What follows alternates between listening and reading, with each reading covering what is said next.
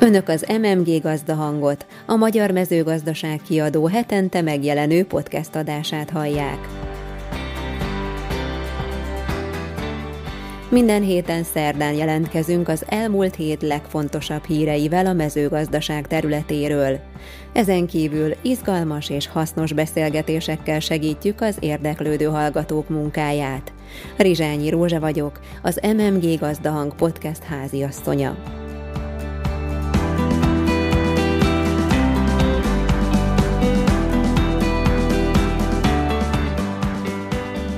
Mai adásunk tartalma. Az elmúlt hét legfontosabb hírei röviden. Magyar mezőgazdaság. 30 éve hitelesen az agrártársadalomért. A kiadónk tulajdonosaival beszélgettünk. A magyar mezőgazdaság.hu legérdekesebb hírei.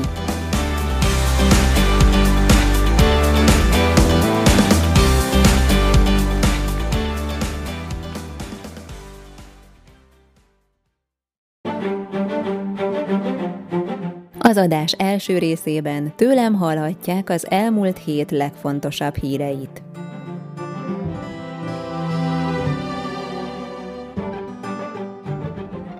Egy kis ízelítő híreinkből. Szigorítottak az állatvédelmi szabályokon. Női gazdálkodók képzését támogatja a Talenta Magyarországi programja. Lesz elegendő hal karácsonyra.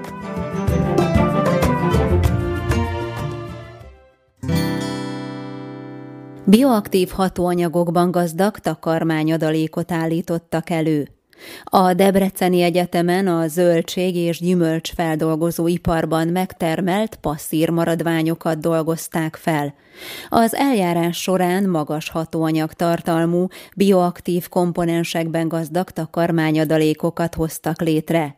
Ezek az élelmiszeripari melléktermékek jelentős karotinoidot, antociánokat, flavonoidokat és likopint tartalmaznak. Ezeknek jótékony élettani immunrendszert erősítő, antioxidáns, antibakteriális, antiallergén rákellenes hatása van. Egy részüket az állati szervezet nem képes előállítani, tehát a táplálékkal együtt kell bejuttatni. Befejeződött a Derecskei főcsatorna korszerűsítése. A munkák során több mint 22 kilométeres szakaszon kikotorták az eliszaposodott medret.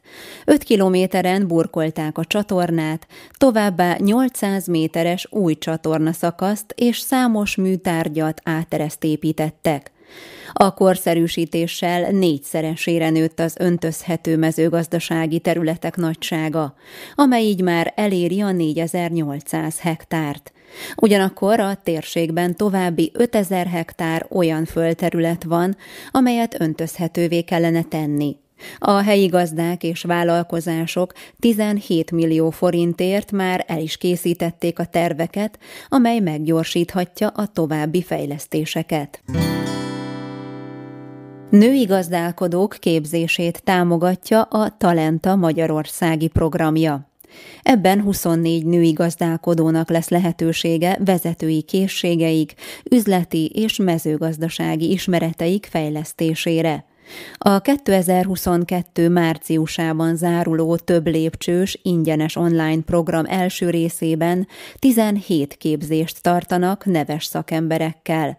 A képzést követően a résztvevőknek lehetőségük lesz pályázni a Korteva által nyújtott támogatásra. Az első három helyezett projektjeinek megvalósítását a pénzjutalom mellett hat alkalmas mentorálás is segíti. Lesz elegendő hal karácsonyra. A haltermelők ki tudják szolgálni a hazai karácsonyi halfogyasztási igényeket, annak ellenére, hogy az előző évekhez képest elmarad az idei haltermelési eredmény. Az éves fejenkénti 6,5 kg átlagos hazai halfogyasztás 40-45 százaléka jut az ünnepi időszakra. Az édesvízi halakat már most érdemes beszerezni, ugyanis a halhús az otthoni fagyasztást is jól viseli.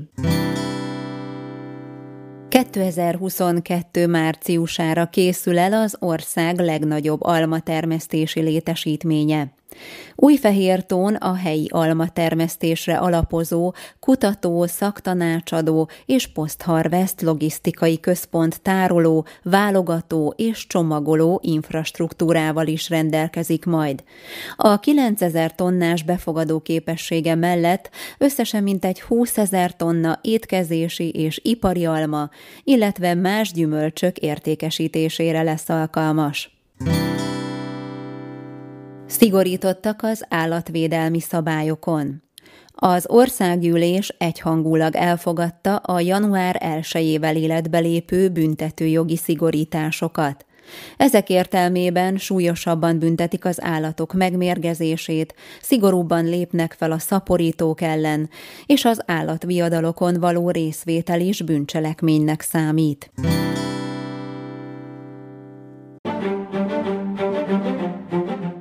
Magyar Mezőgazdaság kiadó alapításának 30. évfordulóját ünnepli. Ebből az alkalomból ült mikrofon elé a négy tulajdonos, hogy erről a kalandokban és kihívásokban is bővelkedő három évtizedről meséljenek. A beszélgetés során régi, kedves anekdoták épp úgy előkerülnek, mint a jövő kihívásai. A kiadó mindig is élen járt az újításokban, így ma tíz agrár szaklapja és online csatornái a magyar média szinte minden területét lefedik. Egy azonban nem változott az elmúlt 30 évben. Újságírói munkánk alapelve hitelesen az agrártársadalomért. Aki kérdez, Halmos B. Ágnes, a Kistermelők lapja főszerkesztője. Akik válaszolnak, a Magyar Mezőgazdaság kiadó tulajdonosai. Sári Enikő, Hájos László, Bárdos B. Edit és Vinicai Sándor.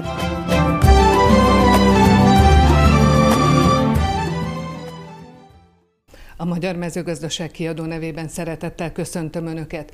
Ma egy kicsit rendhagyó beszélgetést láthatnak, hallhatnak, hiszen 30 éves a kiadónk, és ezért a kiadónk tulajdonosaival beszélgetek. Be is mutatom őket, Sári Enikő ügyvezetőigazgató, Hájos László ügyvezető igazgató, szenior főszerkesztő, Bárdos B.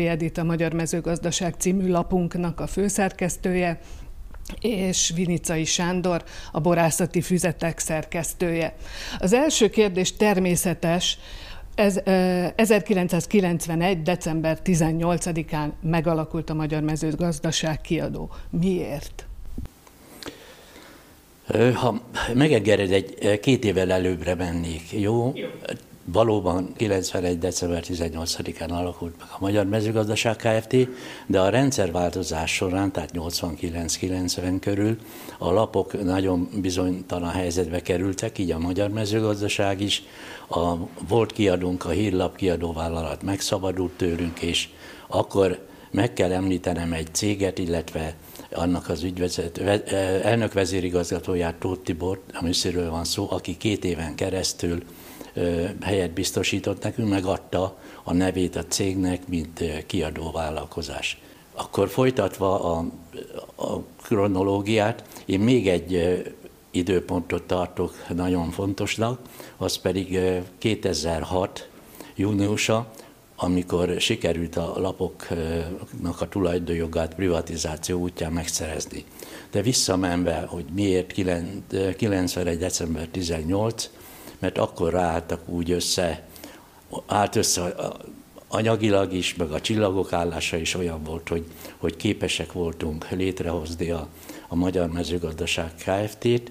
Az itt lévő két kolléganő akkor is már tulajdonos volt, meg a Vinyicai Sándor is, meg a László is, és jó magam, és a, ez a tulajdonosi kör volt, akik a cégnél dolgoztak, akik a lapoknál dolgoztak, és hozzájuk csatlakoztak azok az agrárvállalkozók, agrárvállalkozások, akik hajlandók voltak a magyar mezőgazdaságot életbe tartani, és ehhez anyagi áldozatot is vállaltak, és így jött létre 6,3 millió forintos üzletrészsel a Magyar Mezőgazdaság Kft.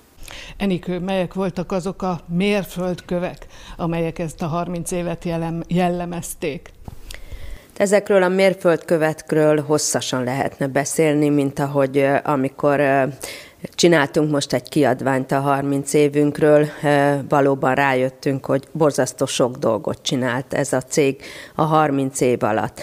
Nyilván a mérföldkövek úgy állnak össze, ahogy már a Laci is említette, van egy gazdasági állomásaink, ahol ugye a, a tulajdonrészeket szereztük, és váltunk önállóvá, és lettünk az a kiadó, akik ma vagyunk, tisztán magyar tulajdonú KFT, és tulajdonképpen vannak azok a mérföldkövek, ami a lapjainknak a fejlődéséhez köthetőek, amikor színessé váltak a lapok. Itt 2002 körül vagyunk, és amikor fejlesztettük, bővítettük őket, amikor más lapoknak a kiadását is átvettük, és aztán természetesen a kor kihívásainak az elmúlt 10-15 évben megfeleltünk, és jöttek az elektronikus médiához tartozó dolgok, jöttek az online csatornák, Úgyhogy nagyon-nagyon sok dolgot csináltunk, és a másik lábunk, amire nagyon büszkék vagyunk, azok a rendezvényszervezési dolgaink, amik 2007-ben indultak, és azóta már nagyon-nagyon sok rendezvényt tudhatunk magunk mögött. Két nagy rendezvényünk van, a Kaposvári Állattenyésztési Kiállítás és a Bábolnai Gazdanapok, de nagyon sok egyéb dolgot is csináltunk, és új rendezvényeket, szakmai konferenciákat, konferenciákat, de orvoskonferenciáknak a szervezői is voltunk. Egy kicsit arról beszéljünk már, hogy mennyire volt ez nehéz ez a 30 év. Ez egy ilyen körkérdés. Kezdjük Enikővel, és menjen végig a mikrofon. Így most az ünnepség küszöbén azt mondjuk ugye, hogy nagyon szép volt. Nem nehéz, hanem szép. Minden kihívásnak megfeleltünk, minden kihívást végül is sikeresen vettünk, de hát természetesen azért gondoljunk csak bele, hogy ma a sajtóvilágában, különösen a nyomtatott sajtóvilágában lenni, élni, küzdeni gazdaságilag, amikor nincs egy ernyő mögöttünk, hát ez nem kis feladat. Laci? Az ember ugye már inkább csak a szépre emlékezik, de fontosnak tartom megemlíteni azt, hogy ahol most vagyunk, ez is a nulláról indult. Tehát hitelből vásároltuk meg az irodaházat, ami annyiba került, amennyibe. Most biztos, hogy a dupláját éri, ami már 100 millió forint fölötti összeg. A másik dolog, 15 éven keresztül a magyar mezőgazdaságnak is a lapjainak, tehát köztük a kistermelők, a méhészetkert, barátmagazin, kerti kalendárium, meg még a, a, a többieket, a minisztérium volt a vagyonkezelője, a tulajdonosa, meg az állam. Ezért én annak idején minden év októberében ott tárgyaltam az aktuális agrárminisztérium, vagy nem tudom, van, amikor FVM-nek hívták, van, amikor meg másképp, annak a közigazgatási államtitkárával is egy évre szóló szerződést kötöttem a lapok kiadására. Ami elég kockázatos dolog volt, mert ha nem írta volna alá valaki, abban az esetben annak a 35-40 embernek a munkahelye került volna veszélybe. De minden esetben sikerült, és azért mondtam a 2006-os dátumot nagyon fontosnak, mert akkor privatizációs pályázaton elnyertük a lapoknak a tulajdonjogát, és még egy ehhez köthető időpont van, az 2008, amikor meg a, a privatizáción velünk indult vállalkozást kivásároltuk, és onnan kezdve a magyar mezőgazdaság KFT tulajdonába kerültek a lapok. Edith, mennyire volt nehéz, illetve mennyire volt nehéz átvenni 2016-ban a Magyar Mezőgazdaság főszerkesztői posztját?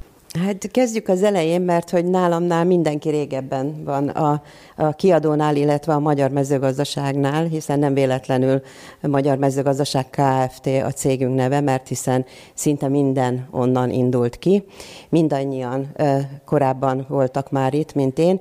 Én 1990-ben kerültem a laphoz, éppen, hogy egy éven volt arra, hogy felvegyem a ritmust, átvegyem a korábbi kolléganőtől a, a, a munkát, és, és akkor történt ez a váltás, ugye a rendszerváltás után. Én, én meg kell, hogy mondjam, hogy még egy kezdő ijegységével figyeltem azt a folyamatot, tehát egy ilyen félelemmel vegyes tisztelettel figyeltem azt a bátorságot, amivel Enikő és Laci ezt a, ezt a cégátvételt megvalósították. Tehát ez, ez, ez a kezdet is nagyon nehéz volt tulajdonképpen. Aztán, aztán az évek során mindenféle pozíciót, ahogy az, ahogy az szokás egy, egy vállalatnál, cégnél, minden pozíciót betöltve, tehát újságíróként, lapszerkesztőként, felelős szerkesztőként jutottam el ahhoz, hogy a, most már a főszerkesztője vagyok a magyar mezőgazdaságnak. Tehát nem volt egyszerű folyamat, de én azt hiszem, hogy mind minden őt igaz, őket igazolta, annak ellenére, hogy mindannyian tudjuk, hogy a 90-es évek elején nagyon sokan, mond, majdnem azt mondhatjuk, hogy mi is kényszervállalkozásként kezdtük, vágtunk bele ebbe a folyamatba, de minden úgy sikerült, ahogy elterveztük. Nem volt könnyű, voltak buktatók, voltak nehézségek, de azok a sikerek, amiket itt elmondtak előttem, azok, minde, azok mindig átsegítettek minket ezeken a buktatókon. Sanyi? Hát, Mennyire lehet, volt nehéz? Ó, nem könnyű. De én is visszatérnék egy kicsit az alapokhoz, még a rendszerváltás előtt eh, érkeztem a laphoz. Egy heti lapot készítettünk, ahol több mint 40-en dolgoztunk. A Laci által említett közel két év, mire eljutottunk odáig, hogy KFT-t alakítsunk, akkorra már hát eh, alig több mint két tucatan maradtunk, akik bizalmat szavaztunk ennek a KFT-nek, és így indultunk neki. Ugye ha lehet azt mondani, hogy a befizetett tőkén kívül igazándiból nem volt semmi, majd hogy nem azt mondhatjuk, hogy a minisztérium kölcsön eszközein dolgoztunk innen indult az egész, és azt gondolom, hogy egy nagyon jó menedzsment volt mellettünk, vagy fölöttünk, akiket, akik ugye úgy kormányozták ezt a céget, hogy ma ugye ennyi lapot, és egy ekkor ugye a legnagyobb agrárkiadóként dolgozhatunk. Tehát ilyen tekintetben jó volt. Nem volt könnyű megtalálni az arcunkat sem, hiszen ha belegondoltok, hogy akkor ugye egyetlen ilyen mértékű vagy méretű heti lapként, ugye majd, hogy nem a minisztérium szócsövének tekintettek minket, ha jól emlékszem, akkor volt talán 180 állami gazdaság, olyan 1200 termelő szövetkezet, tehát egy jóval homogénabb közegben kellett dolgozni.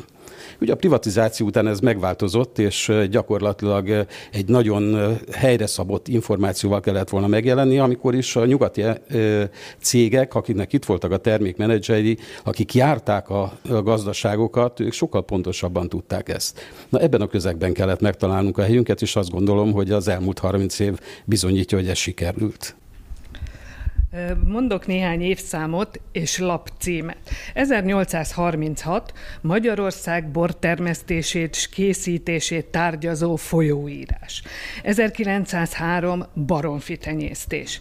1946 Magyar mezőgazdaság, és 1952 kertészet és szőlészet. Ez ugye csak négy a Magyar Mezőgazdaság kiadó lapjaiból, de ebből is látszik, hogy milyen nagymúltú kiadványok vannak a cég portfóliójában. Mennyire kötelez ez a nagy múlt? Úgy látom, én kaptam meg ezt a válasz lehetőséget. Egyetlen mondattal térnék csak az előzőhöz vissza, hogy az egy jópofa első hónapunk volt, amikor emlékszem, hogy kiderült, hogy tulajdonképpen innentől kezdve mi utalunk fizetést, amikor megalakultunk a KFT-ben, és megérkeztek a nyomdaszámlák, és néztünk a Lacival egymásra, hogy ezzel mit kell csinálni. Rájöttünk, hogy át kell utalni. Szóval azért voltak érdekes dolgok, innen is látszik, hogy mi nem értettünk tulajdonképpen ehhez, de talán a 30 év igazolta, hogy valamit megtanultunk. És akkor visszatérve ezekre a nagymúltú lapokra, hát ez is azt bizonyítja, hogy nagyon nagy kötelességünk van, és nagyon nagy felelősségtudattal kell ezt csinálni, mert, mert ilyen múltúlapokat, a, például az említett borászati füzeteket, ami a Magyar Tudományos Akadémiának elismert publikációs jegyzéke például, azt annak meg kell találni ma az olvasótáborát, mert azért ezek a nagy múltúlapok, de ugyanúgy a magyar mezőgazdaság, ugye ma teljesen átalakult az agrárium, kritérium. Meg kell találni azt, hogy hogyan szólunk hozzájuk, mert ugye már mások a szokások. Régen például, amikor a dédnagypapa, a nagypapa, az édesapa is megrendelte az újságot, ez egy szokásjog volt. Azért ma nem, nem itt tartunk a mezőgazdaságban, de nagyon büszkék vagyunk arra, hogy ezeket a nagymúltú lapokat meg tudtuk őrizni, és nem csak, hogy meg tudtuk őrizni, hanem folyamatosan fejlesztünk valamit, és hát, hogy a, a modern világnak is szóljak, minden lapunk már, ezek a nagymúltú lapok digitálisan is elérhetőek. Edith készült egy történettel, azt szeretném, hogyha azt elmesélni. Hát ez, ez arról szól, hogy mi sem vagyunk hibátlanok, és sajnos elő-elő fordulnak velünk. Nem gondoltad volna, de sajnos előfordul. Az egyik, az, az a, a, talán a leg, legnagyobb bakink, ami előfordult az életünkben, mert már mi, mi mindig megpróbáltunk a szakpolitika mesdjéjén dolgozni, tehát nem, a polit, nem politizálva, de a szakpolitikát mindenféleképpen nyomon követni. 2002-ben történt a dolog, a, a megyesi kormány idején, amikor a kormányfőnek kiderült a, a, a a kémelhárító múltja, és ehhez még azt kell tudni, hogy abban az időben volt egy hirdetésünk, egy D kezdőjelű kalapácsos darálót hirdetett egy cég folyamatosan, és valaki feladott egy apró hirdetést azzal, hogy használt kalapácsos darálómat D209 Szamárcsikóra cserélem, vagy eladom.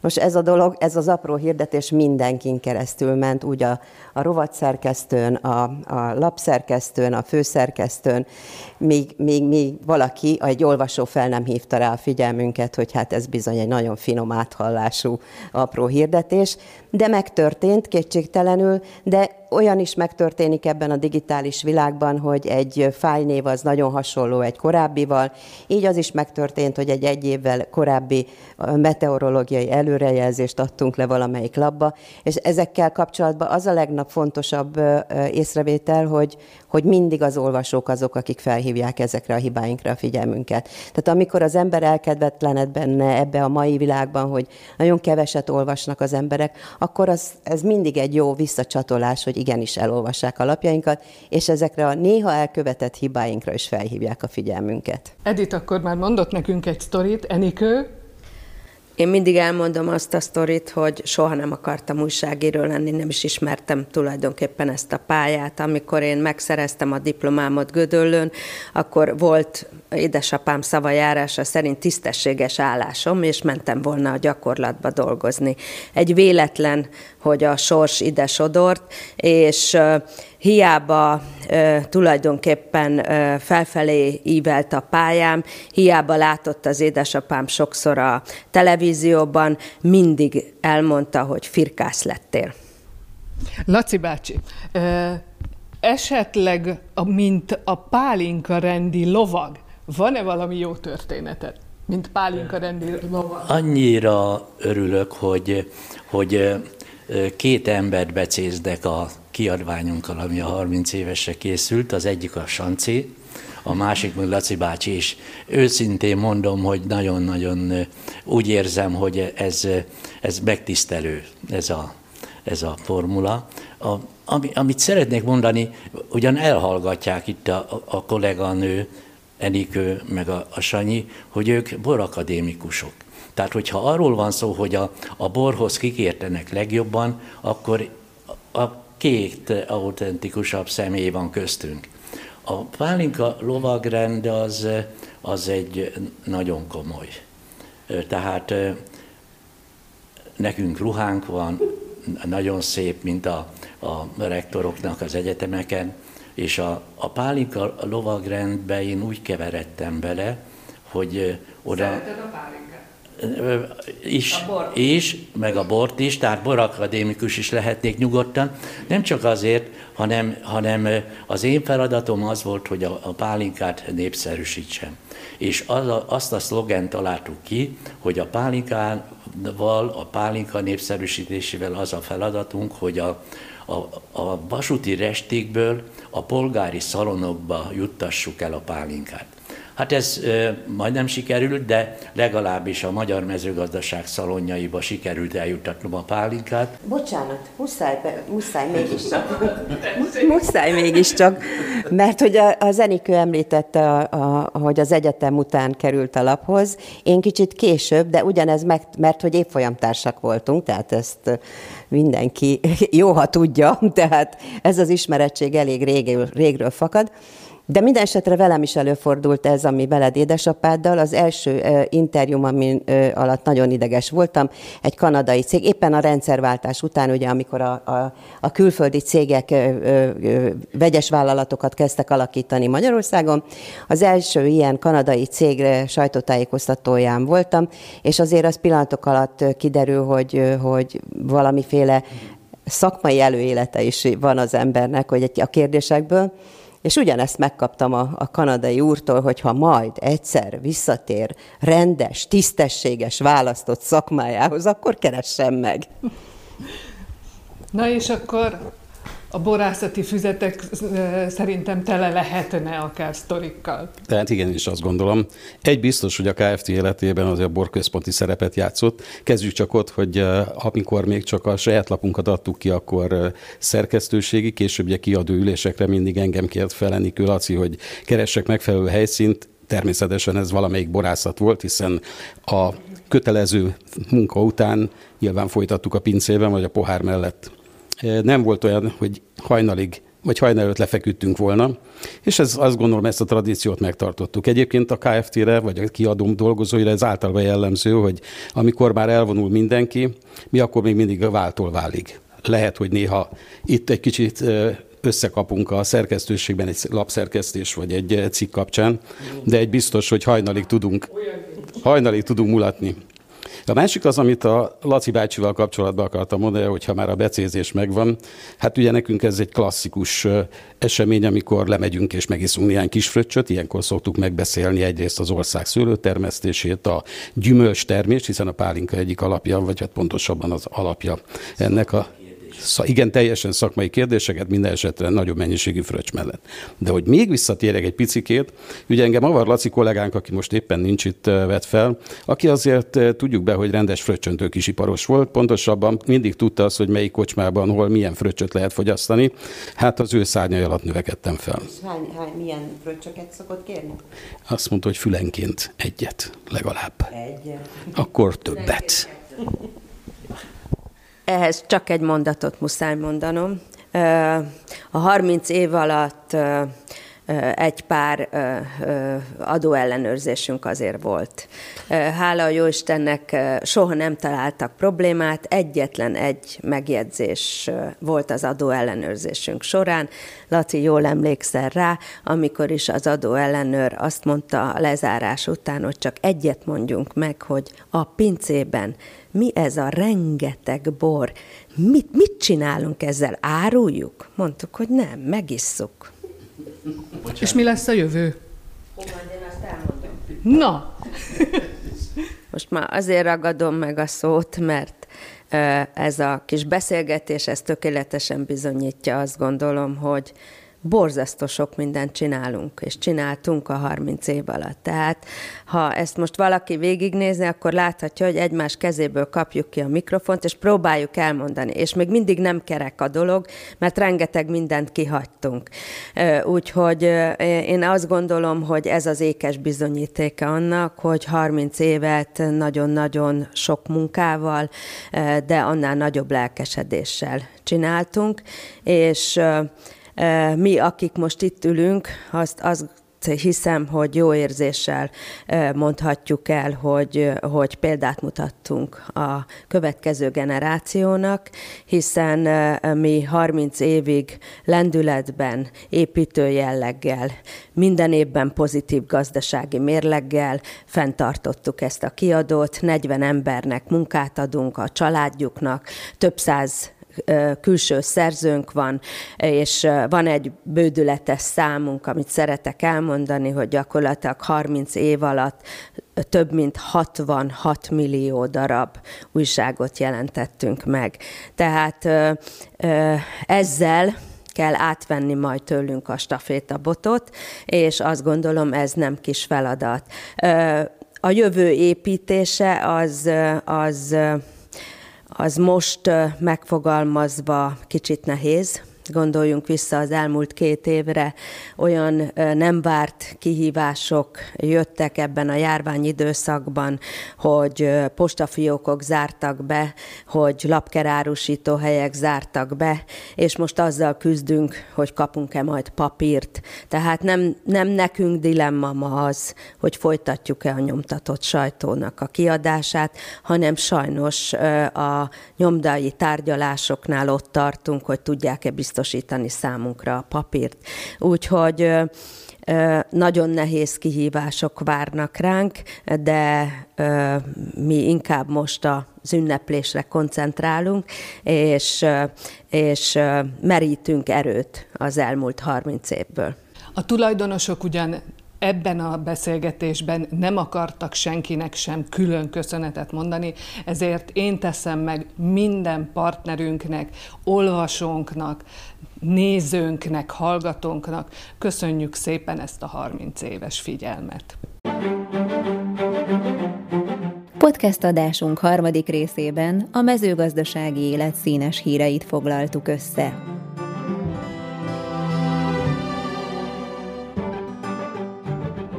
Egy kis ízelítő híreinkből. Rekordmennyiségű tengeri tehén pusztult el. A növényi alapú étrend a migrénes fejfájásra is megoldást nyújthat. Annyira népszerűek a tejhelyettesítők, hogy a Danon bezárja egyik joghurtgyárát. Kiválasztották a világ legjobb sajtját.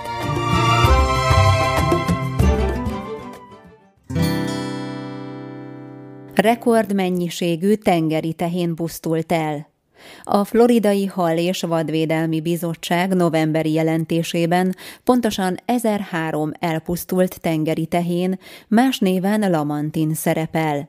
A Mentsük meg a Lamantinokat non-profit természetvédelmi szervezet igazgatója Patrick Rose szerint ez dühítő és elszomorító is egyben.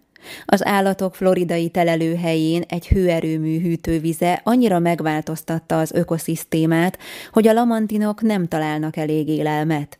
Az éhezés mellett közel száz példány halálát vízi járművekkel való ütközés okozta. Az úgynevezett vörös dagály, melyet toxikus algák elburjánzása okoz, szintén sok állat halálához vezetett a nyáron. A tengeri tehenek újra a kihalással veszélyeztetett kategóriába kerültek, pedig három éve még emelkedésnek indult az egyet számuk. A tengeri tehenek egészsége az egész ökoszisztéma jólétét jelzi. A növényi alapú étrend a migrénes fejfájásra is megoldást nyújthat. Amerikai orvosok egy 60 éves férfi esetéről számoltak be, akinek három hónapon belül megszűnt a krónikus migrénye, miután áttért a zöldségekben gazdag növényi alapú étrendre. A tanulmány szerzői szerint a férfi migrényének gyakorisága a havi 18-24 fejfájásról két hónapon belül mindössze egyre csökkent. Ezzel abba hagyhatta a migrén elleni gyógyszerek szedését.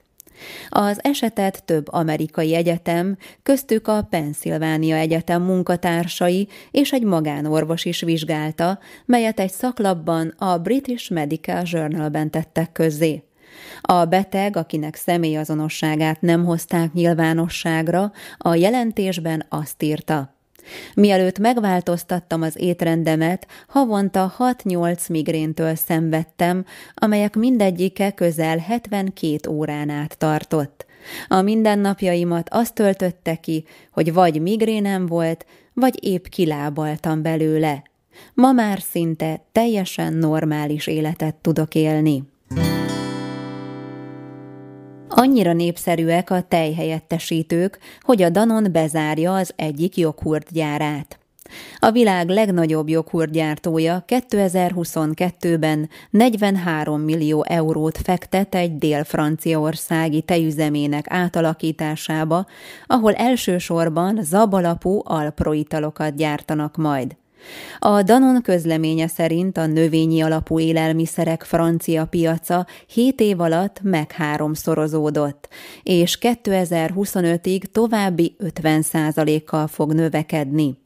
Egyre nagyobb az igény az olyan növényi alapú termékek iránt, amelyek egyszerű megoldást jelentenek az alternatív étrendek esetében a változatos táplálkozásra, mondta François Hérault, a Danon France ügyvezető igazgatója. A gyárat 2022 őszén alakítják át, és 2023 második negyedévétől már az első alpromárkájú italokat gyártják. Kiválasztották a világ legjobb sajtját. A 30 éves múltra visszatekintő World Cheese Awards idei versenyére több mint 4000 nevezés érkezett 40 országból. A verseny győztese a spanyol Gesoszi Besos gyártó által készített Olavidia kecskesajt lett. Az olavidia sajtot teljes egészében kézzel készítik a lassan pasztőrözött kecsketejből. A sajtnak fehér penész héja van, 15-20 napig érlelik. Intenzív ízű sajt, ahol a teljes ízek dominálnak némi diós jegyekkel. Az Olavidia egy kis családi vállalkozásban készül Malagában, amely mindössze öt éve foglalkozik sajtkészítéssel. Malaga kiváló terep a kecsketartásra. A csodás vidéken az állatok kivételes minőségű tejet adnak, amiből különféle kézműves sajtok készíthetők. Borbé családi pincészet a mai adást Borbé Tamás, az évbor termelője támogatta. Az MMG Gazdahang és a Magyar Mezőgazdaság kiadó minden munkatársa nevében köszönöm, hogy velünk tartottak. Bízunk benne, hogy ma is sok új és érdekes információt hallottak tőlünk. Ha tetszett önöknek mai műsorunk, kérjük iratkozzanak fel podcast csatornánkra. Értékeljenek bennünket öt csillaggal, és adják tovább jó hírünket másoknak is. Hallgassanak bennünket jövő szerdán is. Két adás között pedig keressék fel a magyarmezőgazdaság.hu hírportált, hogy további híreinkről is értesülhessenek. Eredményes és szép napot kívánnak a podcast szerkesztői Halmos B. Ágnes és Mizsei Károly, a főszerkesztő Práger Ádám, és jó magam, a podcast háziasszonya Rizsányi Rózsa.